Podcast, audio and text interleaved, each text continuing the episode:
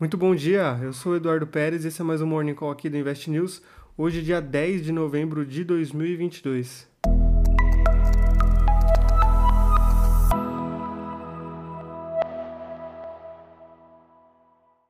Influenciadas pela queda de ontem nas bolsas americanas, as bolsas asiáticas também registram quedas hoje, antes da divulgação dos dados da inflação dos Estados Unidos e também repercutindo novos casos de Covid na China. O índice Nikkei encerrou o dia com queda de 0,98%. O índice de Hang Seng teve a maior queda da região, com perdas de 1,7%. O índice de Xangai recuou 0,39%. O TAIEX caiu 0,99% e o COSP registrou baixa de 0,91%. Na Europa, os investidores reagem aos resultados corporativos e também aos números de inflação dos Estados Unidos que vão ser divulgados hoje. As bolsas operavam majoritariamente em queda no começo do dia, como o CAC, que caía 0,38%, e o Eurostox com uma leve queda de 0,06%, mas também o índice alemão DAX conseguia registrar uma leve alta de 0,06% e o FTSE uma leve alta de 0,04%.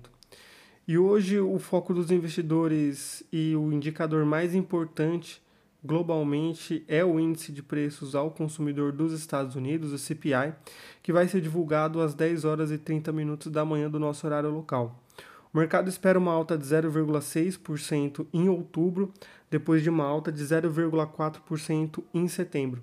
Caso esse número se confirme, a alta em 12 meses desaceleraria de 8,2% para 8%, enquanto o resultado esperado para o núcleo do índice, que exclui itens voláteis como energia e alimentos, no mês de outubro é uma alta de 0,5% projetada pelo mercado, que, caso se confirme, levaria a uma desaceleração anualizada de 6,6% para 6,5% em outubro.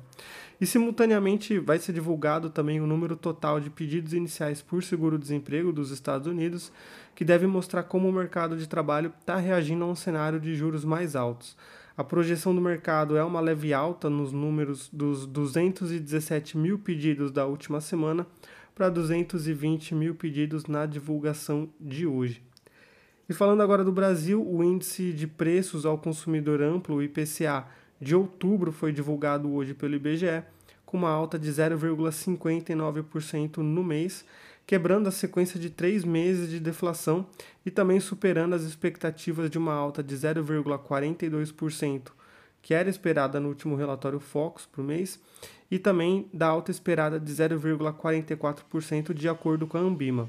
O resultado acumulado em 12 meses continua em desaceleração, que passa dos 7,17% para os 6,47%, mas o resultado ainda ficou superior aos 6,34% de projeção de mercado. Dentre as categorias pesquisadas no IPCA, as maiores altas vieram do grupo de vestuário, com uma alta de 1,22%, e do grupo Saúde e Cuidados Pessoais, com uma alta de 1,16%.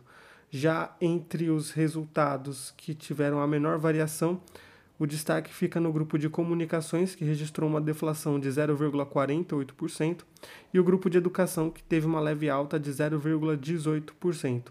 Já a inflação de serviços, o principal setor da economia sentiu os efeitos da política monetária, registrou uma alta de 0,67% em outubro, desacelerando o acumulado em 12 meses de 8,5% para 8,1%. E falando agora dos resultados que vão ser divulgados hoje, dia 10 de novembro, o calendário está bem recheado Inclusive, vocês conseguem ver o, o cronograma completo no investnews.com.br. Mas hoje o destaque vai para algumas empresas, dentre as várias que vão divulgar os números, como a Azul, a Bradespar, Americanas, B3, Banco BMG, BR Partners, Copel, Cosan, CPFL, Energia, Enalta, Energisa, Enjoei, Iven, Ezetec Empreendimentos, Gafisa, Grupo Soma, IRB Brasil, Itaú Unibanco, JBS, JHSF, Magazine Luiza, Marisa, entre outras.